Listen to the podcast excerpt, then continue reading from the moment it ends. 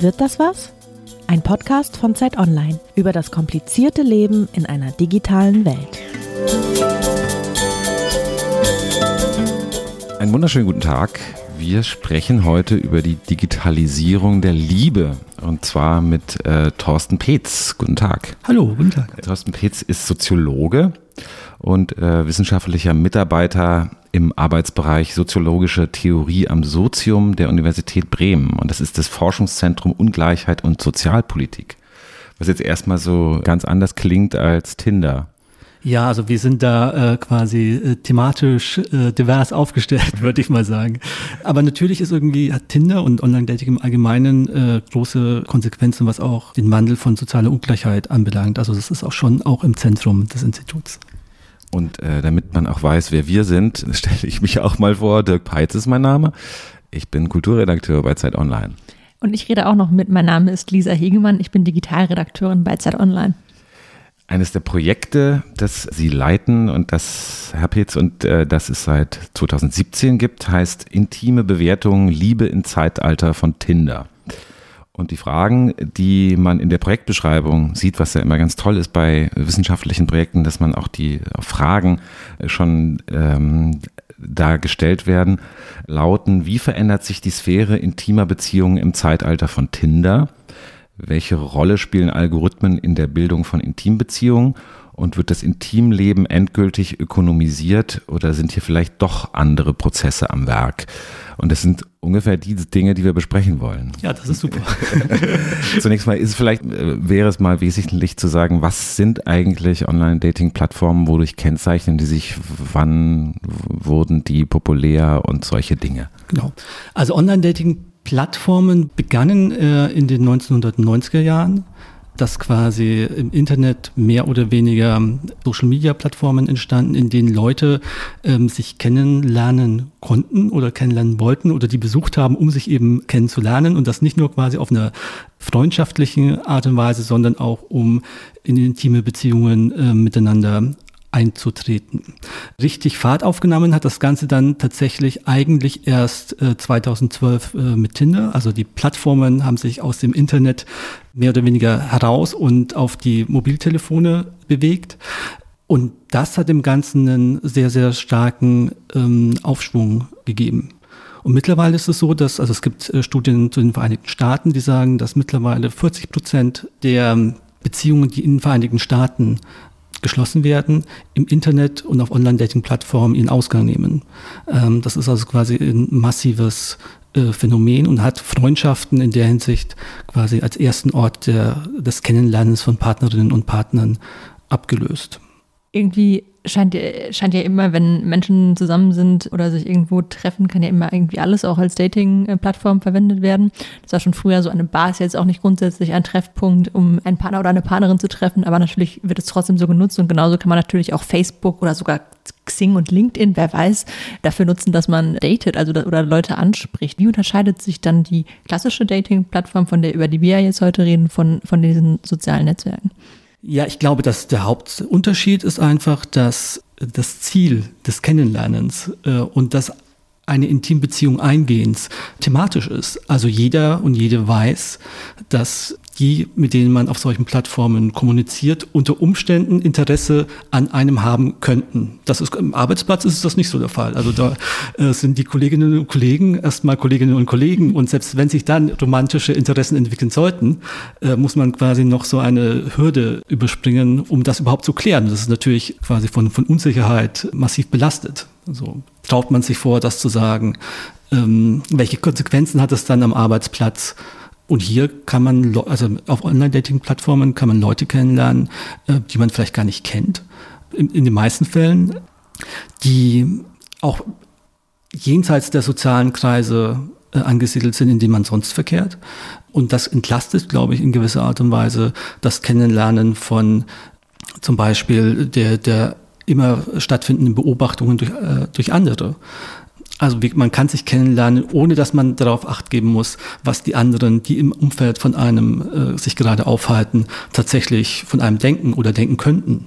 Jetzt äh, gibt es ja die These, dass eigentlich Online-Dating-Plattformen ähm, nichts anderes sind oder jedenfalls eine Fortsetzung dessen sind, was man eigentlich äh, kennenlernen, äh, klassischerweise also an analogen Orten kennt, gerade bei, bei Homosexuellen.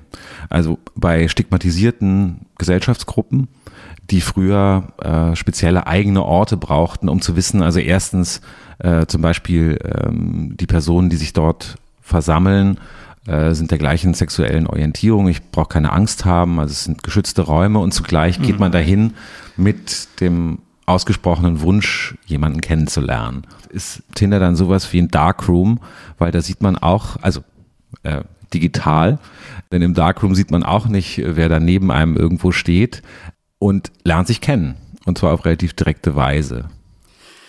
Ja, aber schon ziemlich im Licht. Also äh, das ist natürlich ein Ort, der, wie ich ja schon gesagt habe, ausgewiesen dafür ist, dass man einander intim kennenlernen äh, kann. Also im Unterschied, der Unterschied zum Darkroom ist tatsächlich, dass man ja relativ viel Informationen über sich preisgibt, bevor man überhaupt äh, in irgendeinen kommunikativen Kontakt tritt. Also ich meine, auf, auf, Tinder gibt es diese Kurzbeschreibungen, die nicht von allen benutzt werden, aber es gibt natürlich auch, und das ist ja das Hauptmerkmal von, von äh, Tinder zum Beispiel, aber auch von den anderen Online-Dating-Diensten, dass man Bilder von sich ins, ins Netz stellt und auf diese Plattform und dadurch irgendwie äh, versucht, eine Geschichte über sich zu erzählen. Also es gibt natürlich sehr, sehr sehr, sehr große Unterschiede in der Selbstdarstellungskompetenz von den Leuten. Aber im Prinzip erzählt man, wer man ist über Bilder auf diesen Seiten. Das heißt, ähm, der Vergleich zum, zum Darkroom, den finde ich, ähm, glaube ich, nicht so, nicht so passend. Was auf jeden Fall auch wichtig ist, ist, dass man unterscheiden muss, die Nutzung von Online-Dating-Diensten von Leuten, die nach einer heterosexuellen Beziehung streben und von Männern, die Sex mit Männern suchen, wie man das quasi dann auch im Diskurs nennt. Ähm, das muss man, glaube ich, sehr, sehr stark voneinander unterscheiden, weil die Nutzungspraktiken und auch die kommunikativen Praktiken ähm, auf den Plattformen gänzlich unterschiedlich sind.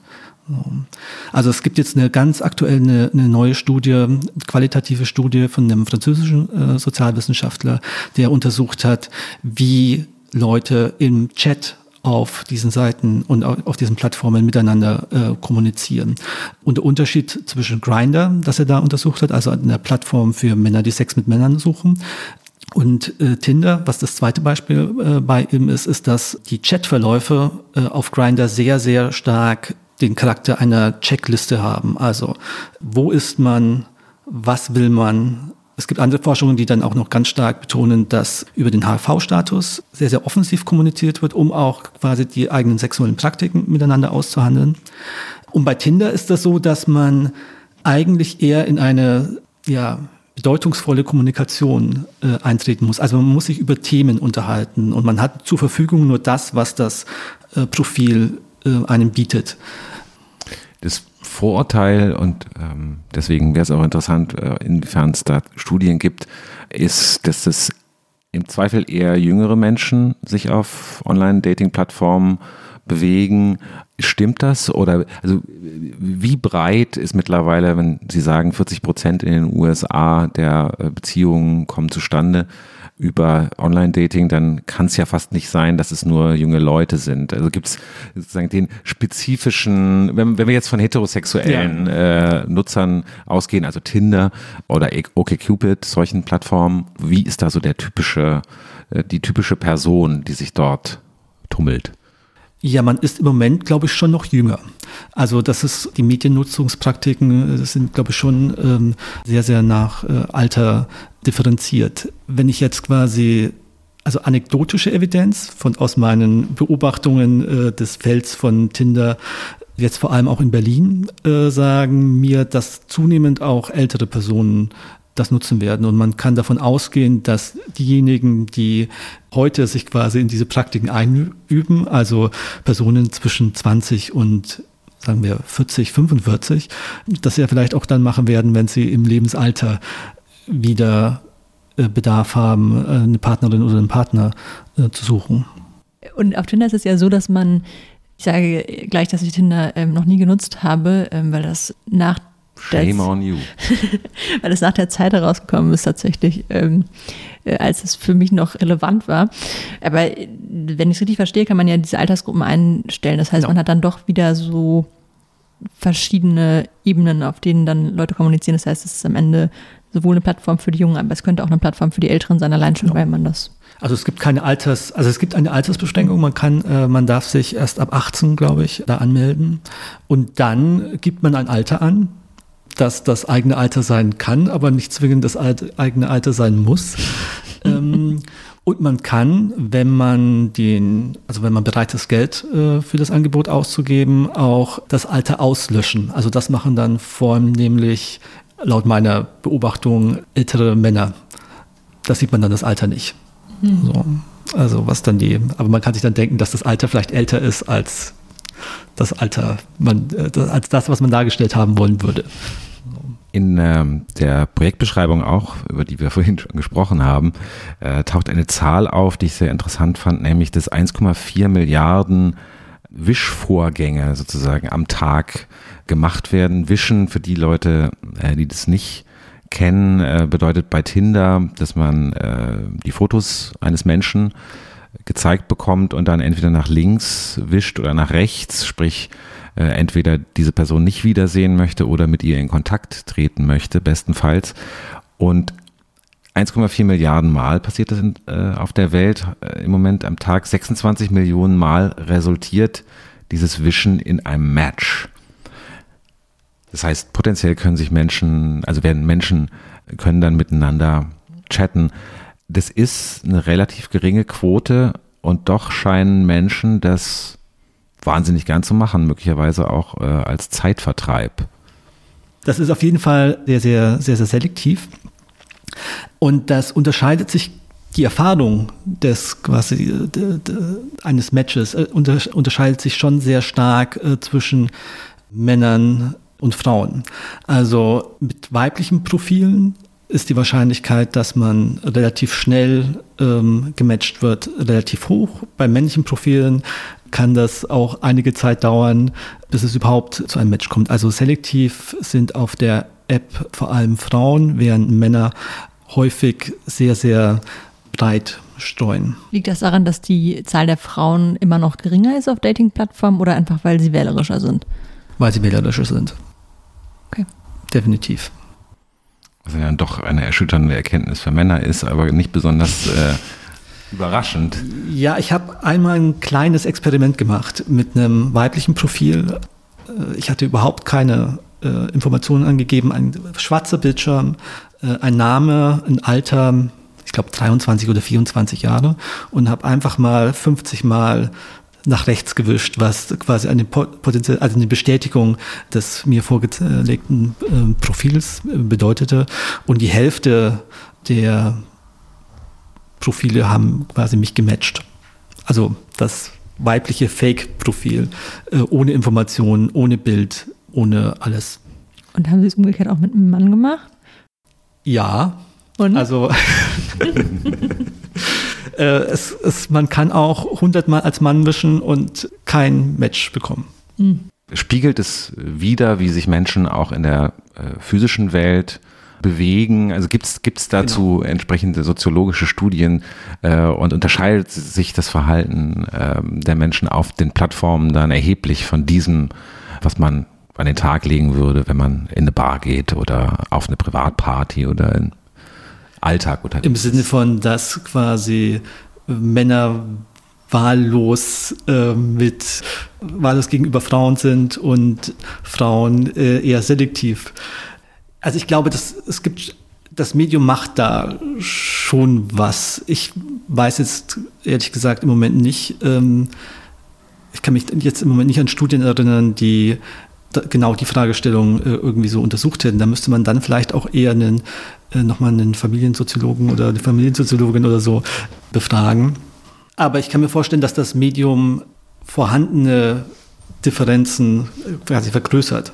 So, also dass äh, es, dass Männer den Eindruck haben, dass sie äh, breiter streuen müssten, um überhaupt ein Match zu bekommen. Also dass die Selektivität, die Männer natürlich auch haben, aber die Selektivität von Frauen dazu führt, dass Männer wahlloser liken und deswegen auch die Selektivität von Frauen größer werden muss, weil sie ein größeres Angebot potenzieller NutzerInnen haben. Das Interessante an Ihrer Studie ist unter anderem, dass Sie ja auch qualitative Interviews machen. Also dass erstens eine qualitative Studie ist und zweitens die Interviews dazu machen. Gibt es da schon erkennbar, die Studie läuft noch, also Sie werden dann irgendwann ähm, wahrscheinlich ein, ein, eine, die Studie veröffentlichen. Gibt es da aber schon erkennbare Unterschiede, was die Betrachtung dieser Plattform verschiedener Menschen, also Mann, Frau, äh, verschiedene Altersgruppen, verschiedener Bildungsgrade, verschiedener Einkommenshintergründe. Das spielt ja sicher alle äh, eine Rolle, wie Online-Dating per se betrachtet wird. Also im Moment ist die Studie wirklich noch sehr explorativ. Also ich versuche quasi Probebohrungen in, in, der, in, in der Materie zu machen. Was man vielleicht schon sagen kann, ist, dass Leute, und das ist vielleicht auch schon eine, eine Information, dass Leute das sehr unterschiedlich nutzen. Und dass es auch unterschiedlich sowohl von Männern und von Frauen genutzt wird. Also ich habe Interviews geführt mit Frauen, die quasi das wirklich auf der gemacht haben, um eine Partnerin, äh, um einen Partner, weil ich habe mit heterosexuellen Nutzerinnen unterhalten, um einen Partner zu finden. Manche ähm, wollten ganz einfach auch nur Leute zum Reden kennenlernen, also Freundschaften irgendwie so begründen. Und es gibt natürlich auch Leute, die das nutzen, um Sex haben zu wollen.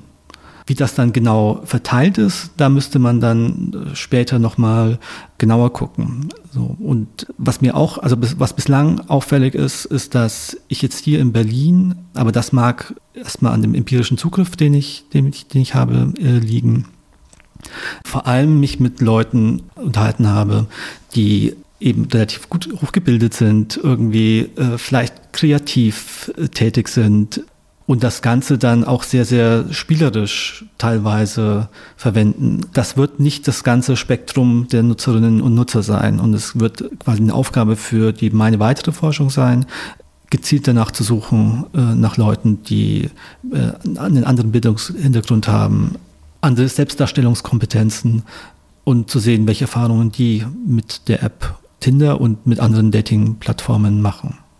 Das Feld ist relativ jung. Ja. Es gibt erst seit 2012 letztendlich Tinder und damit, damit ist es auch, glaube ich, mit Tinder und dem Massenerfolg ist es erst zu einem, ja. zu einem Studiengegenstand geworden.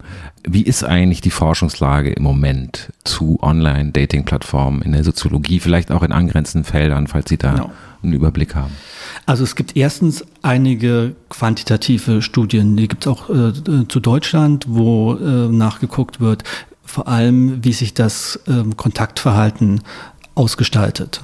Äh, das machen die auf der, auf der Basis teilweise auch von Daten äh, von Unternehmen und stellen dann äh, sowas fest, wie dass eben, deswegen habe ich das vorhin auch erwähnt, die sozioökonomische Verordnung der Leute immer noch einen sehr, sehr großen Einfluss darauf hat, wen man denn dann mag und mit wem man Kontakt aufnimmt auf diesen Plattformen. Es gibt dann eine ganze Reihe von qualitativen Studien und das auch international, die sich mit unterschiedlichen Fragestellungen beschäftigen. Also ganz äh, prominent ist die Frage, wie stellen sich Leute äh, selbst dar?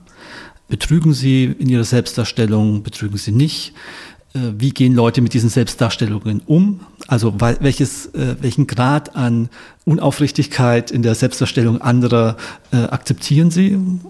Die Antwort, wenn man nur so ein bisschen schummelt und sich selbst in diese Richtung entwickeln könnte, also wenn man die falsche Selbstdarstellung veränderbar ist in einer gewissen Art und Weise und kompensierbar ist durch eigene Praxis, dann wird das toleriert. Genau. Selbstdarstellung, Täuschung, das sind quasi die, die zwei Hauptthemen äh, erstmal. Und dann natürlich äh, gibt es ein ganz breites Feld, wäre vielleicht ein bisschen übertrieben, aber wirklich viele Studien, die äh, Nutzung von Apps für Männer, die Sex mit Männern äh, suchen, äh, untersuchen. Und da ist dann einerseits die Frage, wie verändert das tatsächlich die Wirklichkeitswahrnehmung und die, soziale Wirklichkeit äh, von Männern, die Sex mit Männern suchen. Und äh, welche Konsequenzen hat das zum Beispiel äh, für gesundheitsrelevante Praktiken? Das sind, glaube ich, so die, die Hauptschwerpunkte der, der Forschung da äh, mittlerweile. Sie haben gerade gesagt, äh, dass, dass sich die Frage stellt, inwiefern sich die Wirklichkeiten verändern. Gibt es darauf schon Antworten?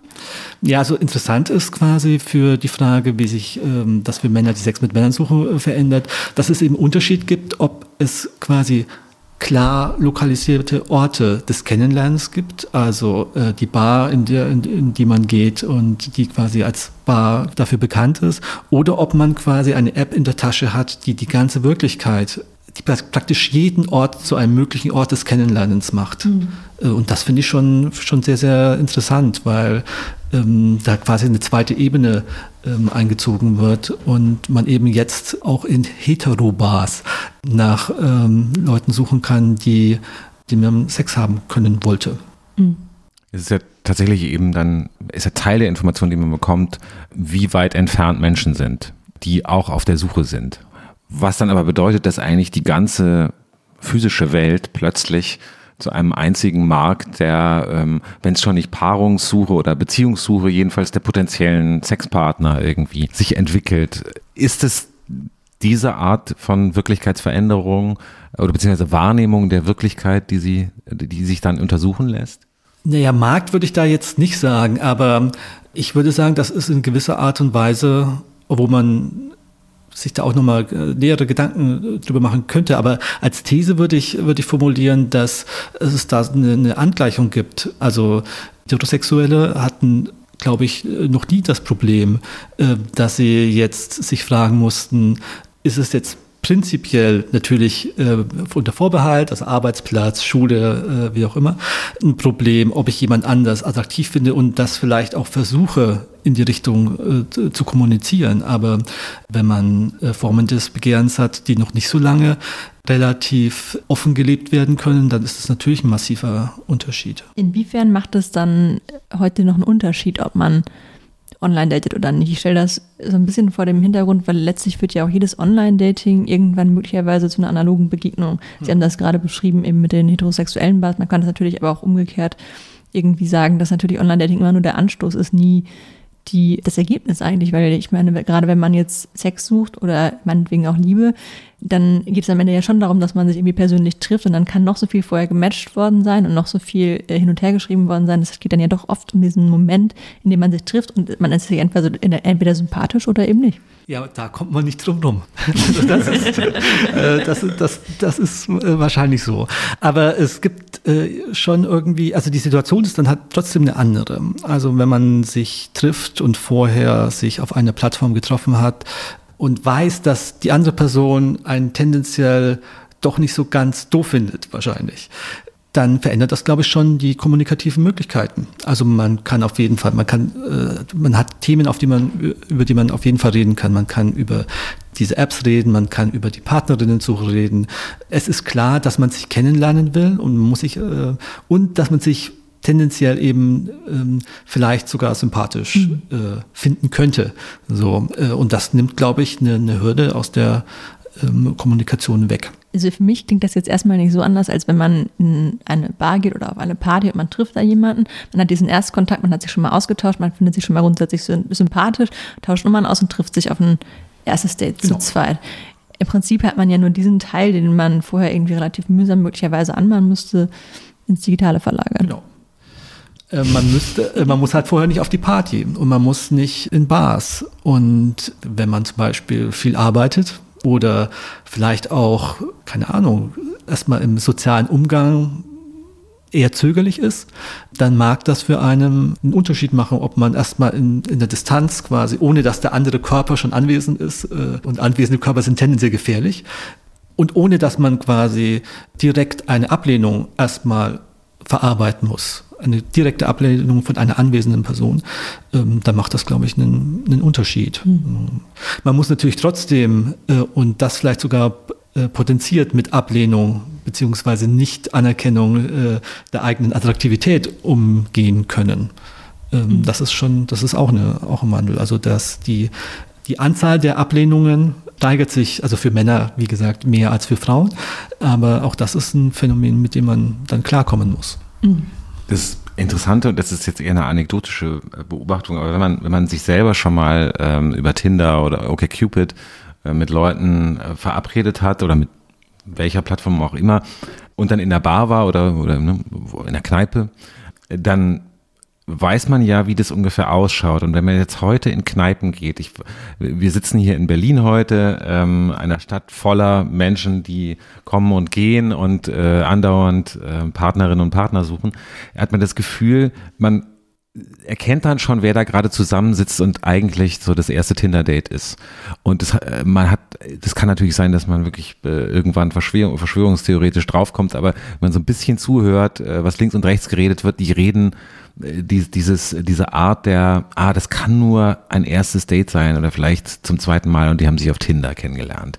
Ist das dann schon jetzt eine eher banale, aber schon Auswirkungen auf die Wirklichkeit, dass sich, ähm, dass man sieht, es gibt Rückwirkungen im, in der Realität aus diesem, nicht nur, also erstens müssen die sich die Leute irgendwo treffen, und die bevölkern dann plötzlich eben auch die Orte, wo vorher früher nur gesucht wurde oder nur gesoffen wurde oder so. Und da hat man sich dann tendenziell schon erstmal gefunden, ja. Also ja, also ich mache auch das. Also wenn ich in Berlin in einer Bar bin äh, und äh, ein Paar irgendwo sitzen sehe, äh, versuche ich auch immer herauszufinden, ob das jetzt, das ist quasi fast so ein Spiel. Also ist das jetzt quasi ein Tinder oder OkCupid-Paar oder, oder nicht ein First Date auf der Basis von von Online-Dating traue mich natürlich immer nicht, äh, die Leute zu fragen, weil das ein zu großer Eingriff in deren äh, Wirklichkeit wäre und äh, aus äh, forschungsethischen Gründen wahrscheinlich nicht vertretbar. Aber ähm, spannend wäre das schon, da auch zuzugucken in solchen Situationen. Das ist, also, geht natürlich nicht. Münchner und Hamburger und ähm, Osnabrücker nicht beleidigen. Natürlich passiert das da genauso. Genau. Aber genau. da hören äh, Dirk und äh, Herr Petz nicht zu. Das hat ja vielleicht auch Vorteile. Ja. Aber die Frage, die, die sich daran ja irgendwie anschließt, ist schon, inwiefern greift diese Online-Dating-Welt irgendwie in, unsere, in unser wirkliches Leben dann doch ein? Inwiefern verändert das, wie wir mit Leuten Kontakt aufnehmen und wie wir mit Leuten flirten? Ja, es ist ja wirkliches Leben. Es ist zwar quasi anders medial vermittelt, aber es ist wirkliches Leben. Was man, was man sagen kann, ist, glaube ich, tatsächlich, dass sich die Art und Weise, wie man, wie man sich kennenlernt, schon fundamental verändert. Also äh, Anfang des letzten Jahrhunderts hatte man auf einmal Möglichkeiten, mit dem Auto äh, in eine andere Stadt zu fahren, sich mit Leuten im Kino oder in Bars zu treffen. Äh, die Familie hat nicht mehr so wirklich dabei zugeguckt, sondern man war quasi freier und das war quasi für auch die ganze Vorstellungen, die wir jetzt im Moment davon haben, wie man sich kennenlernt, äh, ganz großer, ganz großer Einbruch. Ähm, also das muss man sich vorstellen. Man muss nicht mehr quasi zu den Eltern gehen und, und fragen, ob man denn mal äh, nebeneinander auf, der, auf dem Sofa sitzen darf, sondern man geht quasi hinaus in die Welt und ist mehr oder weniger, mehr oder weniger unbeobachtet, hat eben noch Freundinnen und Freunde, die vielleicht dann ähm, das Ganze ähm, äh, äh, sich angucken oder eben Arbeitskolleginnen und Arbeitskollegen. Und das ist jetzt natürlich in der ersten Phase auf jeden Fall fundamental anders. Also ähm, und eben auch nicht nur für Männer, die Sex mit Männern suchen, sondern auch für heterosexuelle NutzerInnen, die eben äh, den Erstkontakt zu Hause äh, auf dem Sofa machen können, auf der Toilette. Ähm, viele Leute, mit denen man sich ähm, unterhält, äh, mit denen ich Interviews führe, sagen, dass sie das auch wirklich nur mal so zwischendurch machen und dann kommt das Toilettenbeispiel auch relativ häufig. Also man sitzt auf der Toilette, und, und hat nichts zu tun und macht das dann so nebenbei. Also das wird genau, genau. Ob das ist natürlich auch keine äh, gute äh, quasi Gründungsgeschichte für für eine potenzielle Beschreibung von einer längerfristigen Intimbeziehung. Ich Aber mich auf, dem, auf der Toilette kennengelernt. Genau. also das, also es, nicht nur unhygienisch, es, sondern irgendwie auch ein bisschen banal. Es gibt Leute äh, in Berlin, die dann sagen, ähm, ja, dass dass man sich auf der Toilette kennenlernt, ähm, das wäre gar nicht so selten die meinen dann aber, glaube ich, andere Kontexte quasi. In dem Zusammenhang, äh, wenn man dieses, äh, vielleicht verabschieden wir uns gerade von dem Bild, das wir gerade im Kopf haben, wo Leute auf der Toilette sitzen, aber tatsächlich, äh, wenn man jetzt Menschen spricht, die genau diese Verfahrensform des äh, digitalen Datings äh, nicht mögen, ist einer der Vorwürfe, dass damit letztendlich menschliche Partnersuche komplett effizient gemacht wird, nach den Regeln ursprünglich des Silicon Valley eigentlich, wo ja alles immer effizienter sein soll und dass halt der Zauber äh, verschwindet. Das sind vielleicht eher romantische Vorstellungen, aber tatsächlich ist es eine effiziente Methode, Menschen kennenzulernen? Gibt es da entsprechende Zahlen zu? Also mit Zahlen kann ich jetzt äh, nicht dienen. Was man, glaube ich, sagen muss, ist, dass es erstmal natürlich auch Arbeit ist. Also es ist die Arbeit des Wischens, es ist die Arbeit des Kommunikationsaufbaus über die App, also das Anbahnen eines äh, wirklichen Treffens und es ist das wirkliche Treffen. Also man hat eigentlich erstmal mehr Arbeit im Vergleich zu dem äh, äh wirklichen Treffen, das man eben einfach nur so hat. So.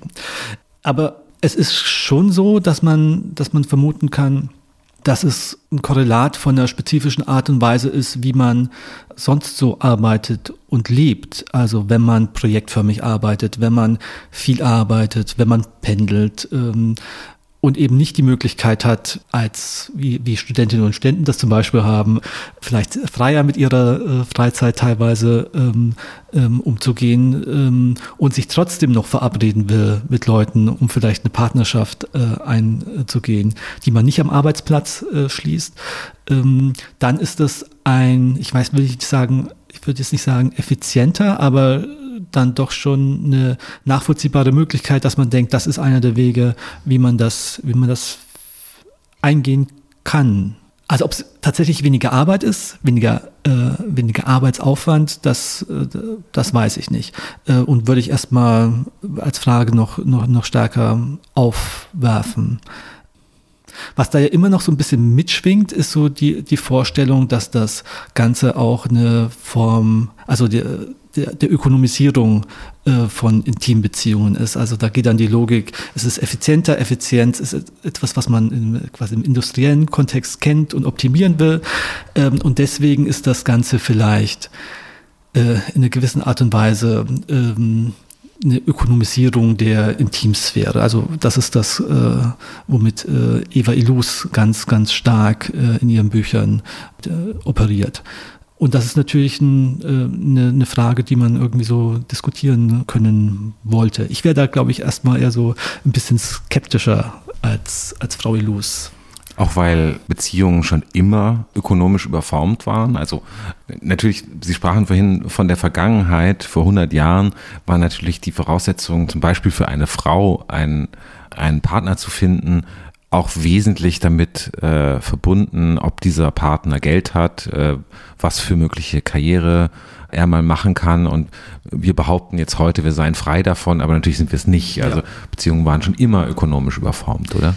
Ja, überformt äh, würde ich vielleicht jetzt nicht sagen, aber es ist natürlich, also Familien sind auch eine ökonomische Einheit, das ist klar. Und in, in Entscheidungen äh, über, ob man eine Beziehung mit jemandem eingeht, ist in der Hinsicht auch eine ökonomisch äh, relevante Entscheidung. Man hat auch schon immer Geld gebraucht, um Beziehungen anzubahnen. Also wenn man ins Kino will, dann muss das irgendjemand bezahlen und das muss man sich leisten können. Irgendwie so in der Bar äh, natürlich auch. Also Cocktails sind ja auch irgendwie nicht so ganz günstig häufig. Also das würde ich jetzt erstmal nicht als eine Form von Überformung ansehen. Das gibt, gab es immer, das gibt es heute noch und ob es quasi jemals die wirklich reine, pure auf romantischer Liebe basierende Form der Intimbeziehung und Intimbeziehungsbildung gibt, das wage ich erstmal zu zweifeln, aber das wird die Geschichte zeigen. Was ich diese Leute, glaube ich, meinen, wenn sie sagen, es ginge um eine Ökonomisierung ähm, der Intimsphäre, ist, dass Menschen Entscheidungen treffen und dass sie immer mehr Entscheidungen treffen und dass sie das explizit tun müssen. Und die Unterstellung, die dahinter steht, ist, ähm, glaube ich, dass dieser Entscheidungscharakter, der zunehmend offene Entscheidungscharakter, ähm, das Ganze unterwandert und die Leute, die sich dann einander begegnen, in einer gewissen Art und Weise verdinglicht. Also man würde die dann nicht mehr als ganze Personen ansehen, sondern letzten Endes nur als Ware, die ausgetauscht werden kann. Aber die Leute, also die Interviews, die ich bislang gemacht habe, ähm, die ja wie gesagt noch ausbaufähig sind, sagen eigentlich eher, dass es wirklich darum geht, andere Personen äh, sich, äh, sich anzugucken und die, die Leute kennenzulernen. Und ähm, auch wenn man sich ähm, die Profile anguckt, von denen ich vorhin ja schon gesprochen habe, also ich habe eine, ich habe relativ viele Profile gesammelt ähm, und äh, werte die gerade äh, aus im Hinblick auf die Frage, wie stellen Personen auf diesen Profilen eigentlich sich selbst und ihren intimen Wert dar.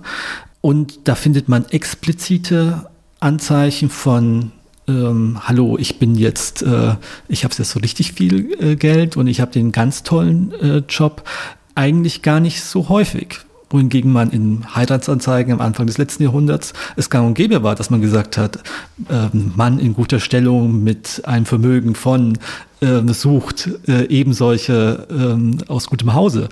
Also, und deswegen würde ich eher sagen, wenn man, wenn man das dann sich zum Beispiel anguckt, dann äh, äh, ist es eher fraglich, ob es da tatsächlich so eine gewisse Form von einer äh, Ökonomisierung gibt. Also es werden keine Waren ausgetauscht, die Leute haben keinen Price Tag bis natürlich auf äh, diejenigen, die über Online-Dating-Dienste, und das gibt es natürlich auch, nach monetärer Entlohnung für ihre Gesellschaft suchen.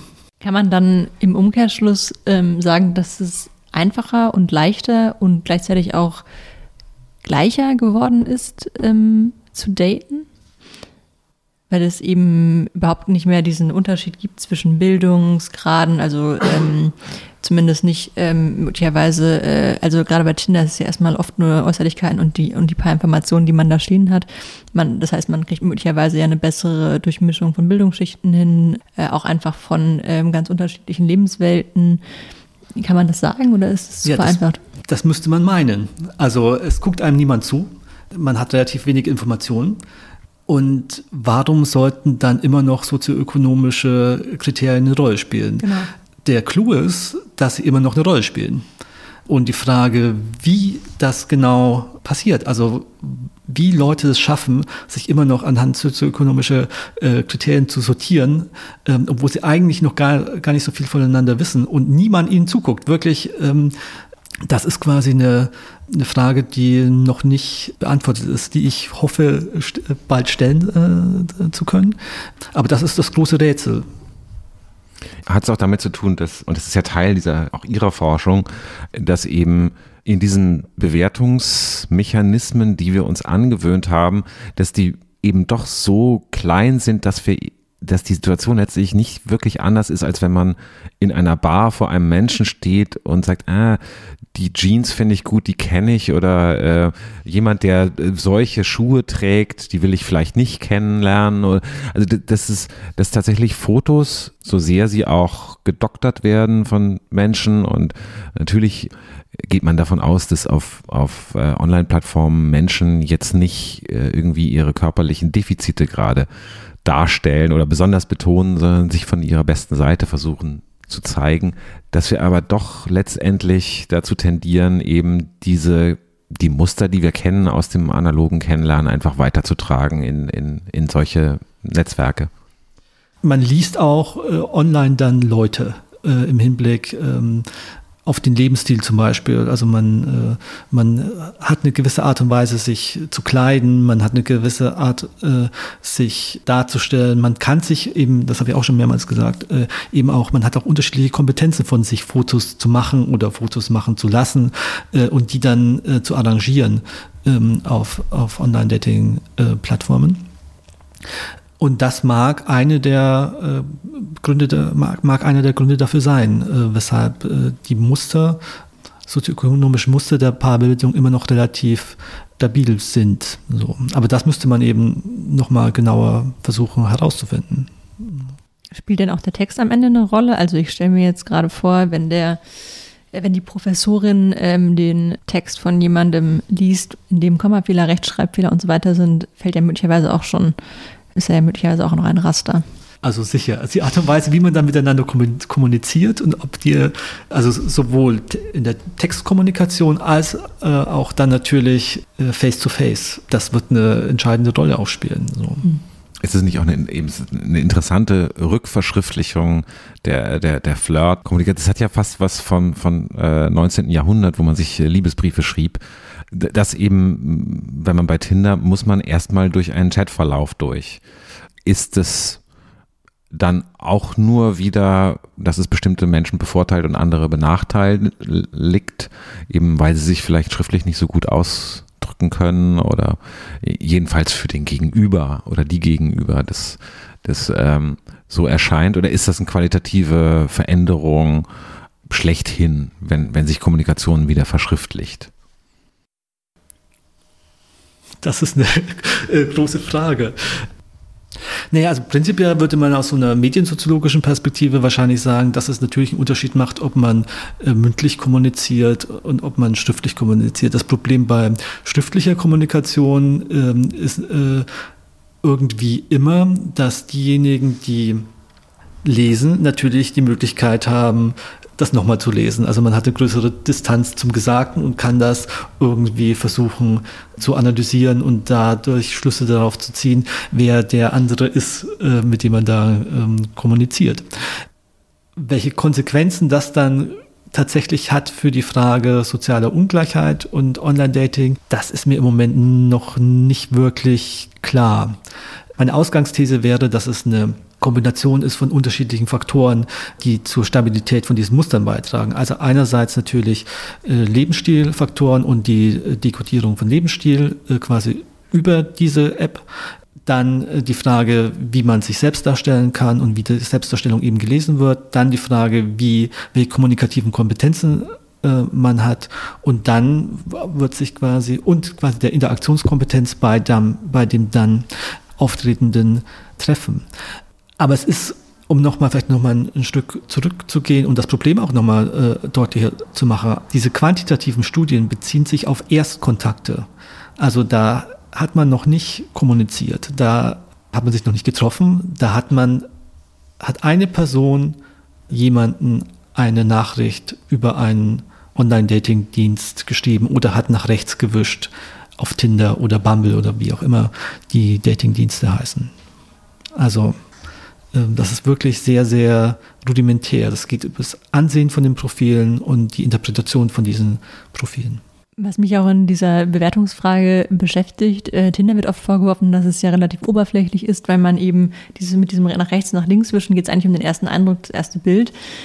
Ähm, letztlich ist das ja in der Bar auch gar nicht so anders. Man äh, sieht irgendwie eine Person und denkt, okay, ja, die ist ganz nett und dann spricht man die eben an. Also ähm, kann man das vergleichen? Ist es oder ist es dann doch nochmal ein Unterschied, weil es eben so viel häufiger passiert auf Tinder, weil ich eben so viele Milliarden mehr Profile wischen kann als, ähm, als in der Bar? Also was die Oberflächlichkeit anbelangt, würde ich das sofort unterschreiben. Das ist nicht weniger oder mehr oberflächlich als der erste visuelle Eindruck, äh, den man von einer Person hat. Äh, man könnte vielleicht sogar versuchen, die These aufzustellen, dass es weniger oberflächlich ist, weil natürlich das Bild, das man sieht, ein ganz anderes ist. Also, weil, wie gesagt, wie, äh, immer abhängig von den der Art und Weise, wie die Leute sich äh, selbst darstellen können. Aber wenn man ein sehr gut kuratiertes ähm, Tinder-Profil hat, dann wird da eine Geschichte erzählt. Äh, man sieht auf den ersten Blick eigentlich, was jemand, äh, was jemand mag. Das steht vielleicht sogar äh, da geschrieben, aber man hat eben auch Bilder aus dem Urlaub, Bilder irgendwie so aus eher privaten Kontexten, eher selten Bilder aus professionellen beruflichen Kontexten. Das heißt, man hat eigentlich schon ganz guten Einblick, was die Person vielleicht sein könnte, die sich da darstellt.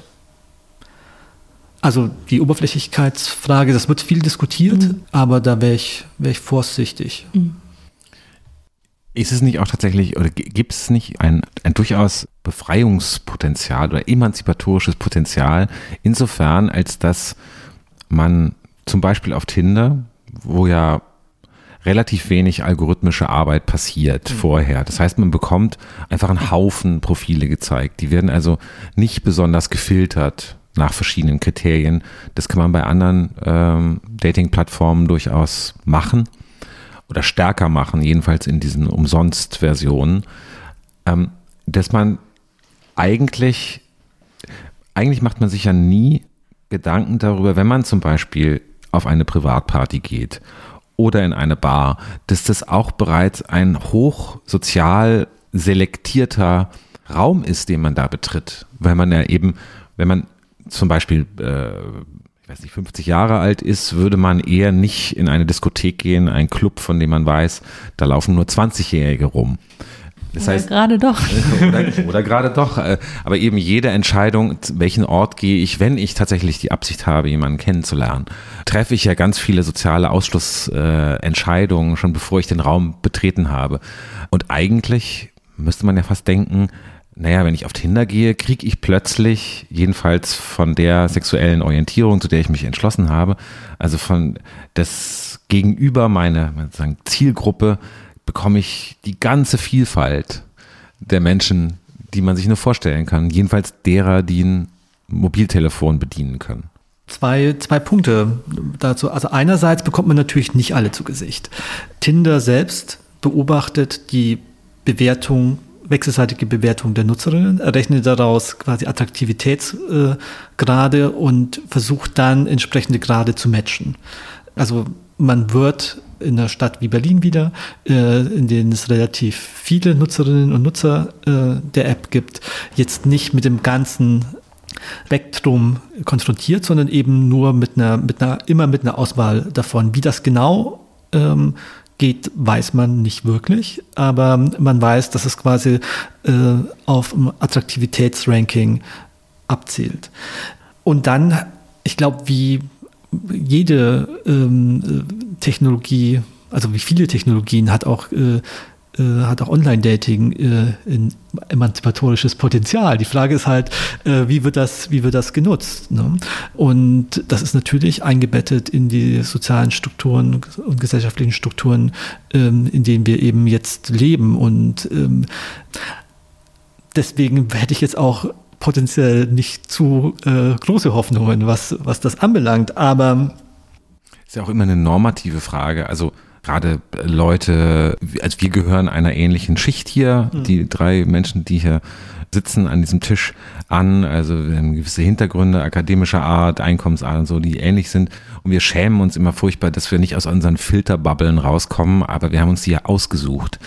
Oder jedenfalls gehen wir davon aus, dass wir uns die Zugehörigkeit zu diesen speziellen Gruppen durchaus, dass, dass uns das behagt. Und warum sollten wir eigentlich außerhalb der Bubble gehen, wo es doch eben so wahnsinnig viel interessante Menschen gibt, die genau dasselbe denken wie wir und bestätigen, dass wir total dufte sind. Ja, es wäre natürlich ein Risiko, ne?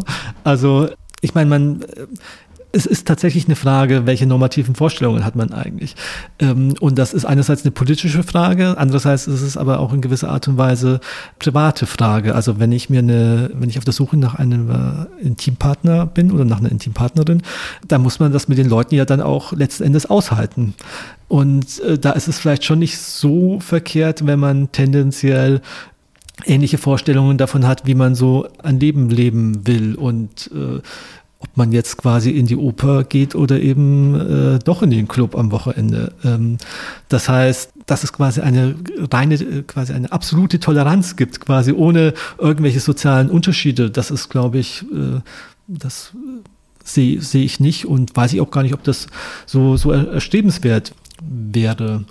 Aber man kann auf jeden Fall über Online-Dating-Dienste Leute kennenlernen, denen man sonst nicht in Kontakt käme. Also man dann mit denen, äh, ob es da eine Resonanz gibt äh, oder so, das ist dann natürlich die andere Frage. Aber man kann sich mit Leuten unterhalten, die aus anderen Berufsfeldern kommen und man wird dann oder quasi auch eben aus einer anderen Schicht. So, das muss ja auch nicht immer nur nach unten gehen, das kann ja auch nach oben gehen. So, also und dann wird man wird man feststellen in der Interaktion, ob das, ob man miteinander kommunizieren kann oder nicht. So. Gerade wenn wir uns darüber unterhalten, inwiefern sich Dinge möglicherweise verändern, ähm, sich ähm, Schichten mixen, finde ich immer den Anbahnungsprozess wahnsinnig interessant, weil, und das auch nur anekdotisch, ich immer noch das Gefühl habe, dass gerade auf diesen Dating-Plattformen immer noch der Mann den ersten Schritt machen muss.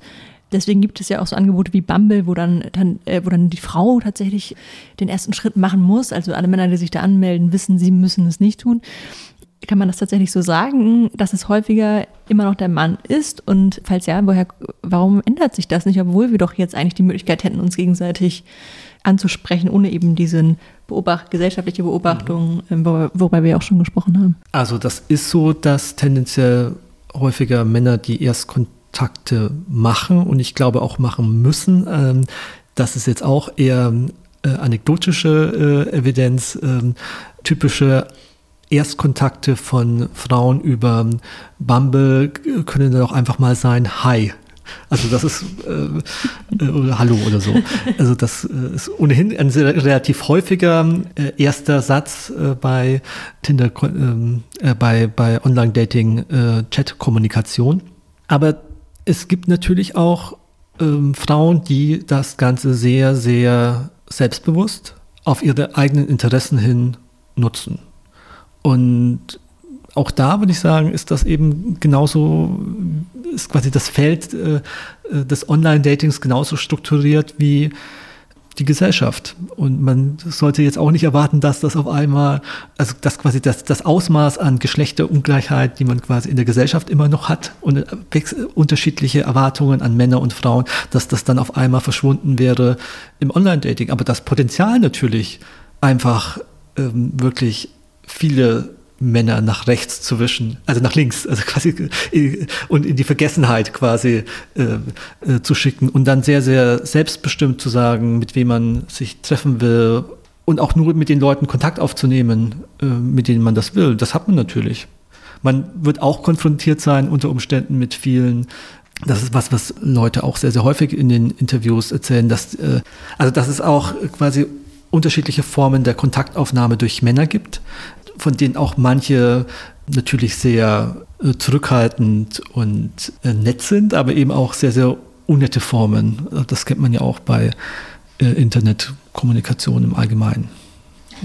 Eine der Fragen, die sich auch dort stellt bei Online-Plattformen, die man auch bei anderer digitaler Kommunikation hat, ist die Frage, wie die jeweiligen Plattformen die Kommunikation zwischen Leuten selber gestaltet. Also Chats zum Beispiel zwischen zwei Leuten auf Tinder.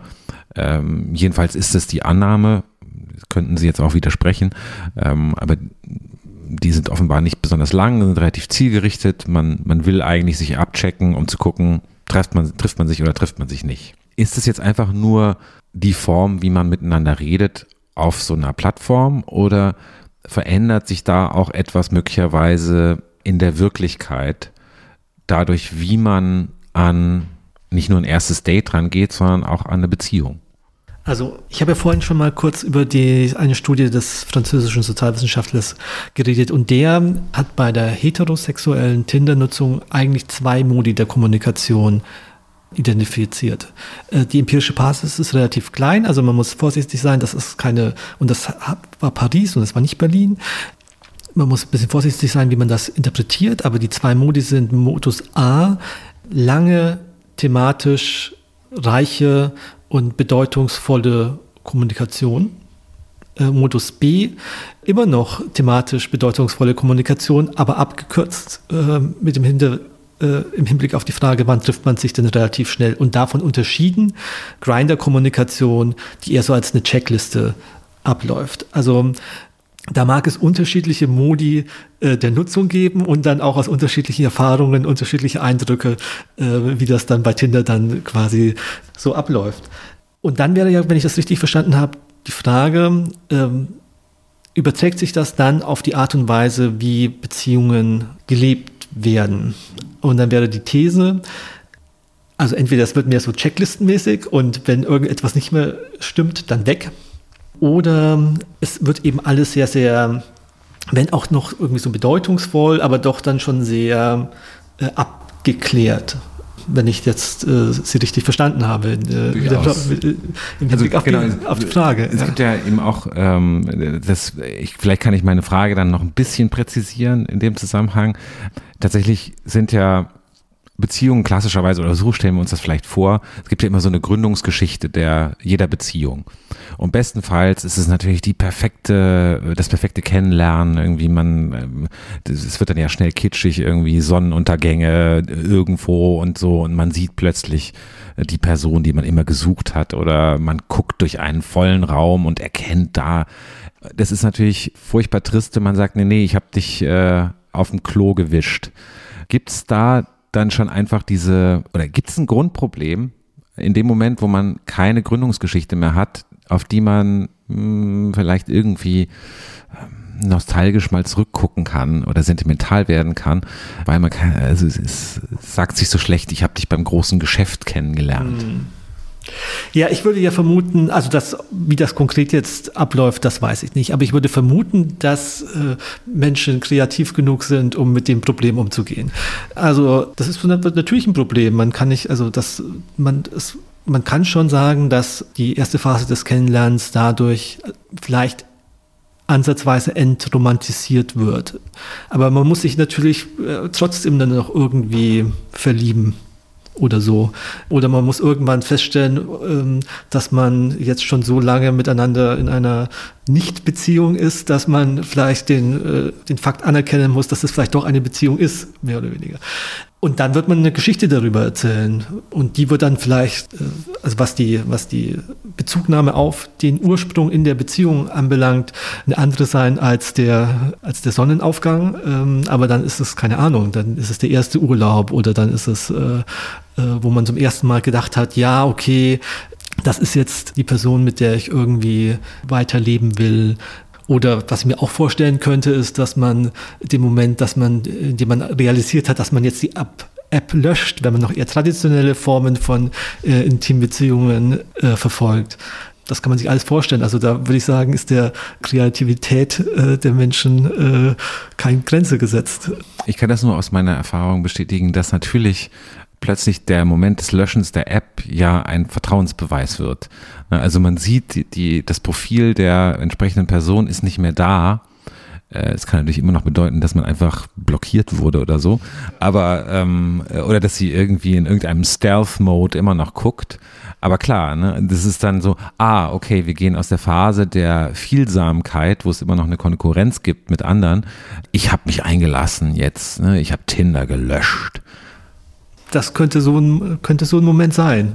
Äh, und man hätte dann wahrscheinlich das schlechte Gewissen, dass man selbst noch auf der App ist. Richtig. Ähm, muss man als Erster äh, löschen. Das, das ist, dann, natürlich ein Wettbewerb, ja. Das ist, äh wenn wir über Beziehungen sprechen, dann gibt es mit eines der Vorurteile, die ich besonders häufig gelesen und gehört habe, das, dass dadurch, dass wir ständig verfügbar überall neue mögliche potenzielle Partnerinnen und Partner haben, dass Beziehungen möglicherweise kürzer sind oder eben nicht mehr so intensiv. Ähm, da gibt es ganz viele Vorurteile. Gibt es da überhaupt schon Erkenntnisse zu? Kann man das überhaupt so pauschal sagen? Also ich kenne eine Studie, eine quantitative Studie wieder aus den Vereinigten Staaten, die haben untersucht, wie hoch die Wahrscheinlichkeit des Noch-Zusammenseins nach einem Jahr nach Anfang der Beziehung ist.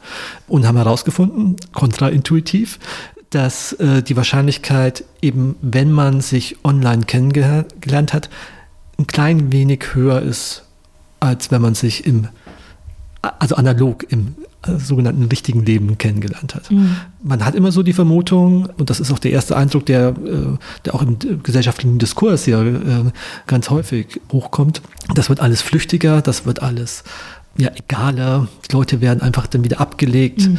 Ähm, Weitergewischt. Genau das scheint nicht zwingend so zu sein. Aber da muss man, glaube ich, auch, also welche, welche langfristigen Konsequenzen das hat für die Art und Weise, für die Stabilität von Intimbeziehungen, das wird sich quasi in der, in der Zukunft auch erst noch zeigen müssen. Wie gesagt, das ist alles auch noch sehr, sehr jung. So. Einer der Aspekte, worüber ich persönlich äh, das erste Mal nachgedacht habe im Zusammenhang mit Dating-Plattformen, ist die Frage, ob der Zufall dort ausgeschaltet wird, den man üblicherweise bei der Suche nach Partnern eigentlich hat. Und ich habe das äh, vor ein paar Jahren bei einer Theaterinszenierung hier in, in äh, Berlin bei in der Volksbühne gesehen. René Polish, keiner findet sie schön. Da wurde das thematisiert, dass, dass es eigentlich unerträglich ist, dem Zufall zu überlassen, wen man fürs Leben trifft. Und ist das vielleicht eine der, den wir ja schon festgestellt haben, dass es mutmaßlich keine soziale Emanzipation stattfindet durch Tinder, obwohl es möglicherweise Potenzial dafür hätte. Aber dass äh, diese Vorstellung, die wir halt immer mit uns rumtragen, dass es ja eigentlich unerträglich ist, dem Zufall die Entscheidung zu überlassen, wen, wen wir treffen, Tinder möglicherweise da helfen kann. Also das kann ich als Argument erstmal nachvollziehen, dass man sagt, ähm, äh, durch Online-Dating-Plattformen wird der Paarbildungsprozess noch stärker entscheidungsbasiert, als das vorher schon war. Also man musste sich vorher natürlich auch entscheiden, so, aber jetzt kann man es eben, kann man sich eben im Vorfeld noch deutlicher informieren über die, über die Leute, die einem da ähm, gegenüberstehen und es wird offensichtlicher, dass man, worum es geht und deswegen kann man sich besser entscheiden oder kann sich überhaupt erst dafür entscheiden. Den Zufall oder die, die Kontingenz äh, quasi, die vernichtet man natürlich dadurch überhaupt nicht. Also man, wenn dann, dann transformiert man sie. Also die ähm, und wird dann später, also nach der Entscheidung, überrascht von den Problemen, die man hat äh, äh, und bereut vielleicht, dass man, dass man eine Entscheidung getroffen hat und fühlt sich dem nicht mehr so ausgeliefert, aber dafür verantwortlich für die Fehler, die man begangen hat. Also das wäre das wäre eine, eine Figur, die, die, die ich sehen würde. Das könnte man vielleicht so interpretieren. Generell ist es aber, glaube ich, also aus mein, mein erster Zugriff wäre nicht über Zufall, sondern über Unsicherheit. Und was man schon versucht ist, aber auch in vielen sozialen Situationen, die Unsicherheit, die man hat, weil man eben äh, Mensch ist und in Gesellschaft äh, lebt, auf ein aushaltbares Maß äh, zu reduzieren. Und Situationen, in denen man eben die Leute, Leute überhaupt nicht kennt. Das sind quasi Situationen, die vor Unsicherheit nur so, ähm, also da explodiert Unsicherheit mehr oder weniger. Und das ist quasi dann in dem Fall, äh, würde ich sagen, tatsächlich ein, eine Möglichkeit, um zumindest ansatzweise diese Unsicherheit Herr zu werden. Dass dadurch auch teilweise der, der Zufall vielleicht ausgeschaltet wird oder dass man versucht, den zu kontrollieren oder damit umzugehen und, und dass man dafür dann aber die Verantwortung für die Entscheidungen, die man trifft, äh, quasi aufgehalst bekommt, das ist dann wahrscheinlich auch eine Seite der Entwicklung. Das könnte ich mir so vorstellen. Die, die Frage der Unsicherheit ist ja immer interessant. Eben Leute, die sich einander in einem Raum begegnen, äh, da muss ja eine Partei sich mindestens überwinden, irgendwie den ersten Schritt zu machen. Und möglicherweise ist eben das äh, auf äh, Online-Dating-Plattformen viel einfacher zu sagen, einfach so, man schreibt da was, also nachdem man gematcht hat, man schreibt der Person irgendwie was, kann ja eigentlich nicht viel schiefgehen. Die Risiken sind relativ gering. Also weder, dass man in der Situation, äh, in der sozialen Situation abgewiesen wird, was wahnsinnig unangenehm werden kann halt auch oder dass auch zum Beispiel äh, insbesondere bei Frauen das doch so ist, dass übergriffiges Verhalten von Männern einfach ein extremes Problem ist. Dem entgegnet man natürlich nicht, äh, wenn man auf Tinder ist, aber zumindest sind die Regeln andere und trifft sich gezielt. Ähm, das heißt, gibt es da auch, also ganz blöd gesagt, logistische Vorteile, die man nicht von der Hand weisen kann? Das, das würde ich so sehen. Also ich habe ähm, äh, nicht nur in, in Berlin Interviews gemacht, sondern auch ein paar Interviews äh, in New York. Und da habe ich mich mit einer Frau unterhalten, die gesagt hat, also sie würde, äh, für sie wäre Online-Dating irgendwie äh, die praktischere äh, Variante, weil sie dann eben nicht abends in eine Bar gehen und sich betrinken müsste und mit unklaren Kopf dann Entscheidungen treffen würde, sondern dann kann man sich halt auch zum Beispiel am Nachmittag treffen und erstmal sehen, wie die andere Person so tickt, bevor man da weiter äh, sich drauf einlässt. Das ist, würde ich sagen, wenn man äh, ein möglicher Vorteil von, von Online-Dating-Plattformen gegenüber solchen klassischen analogen Formen des Kennenlernens.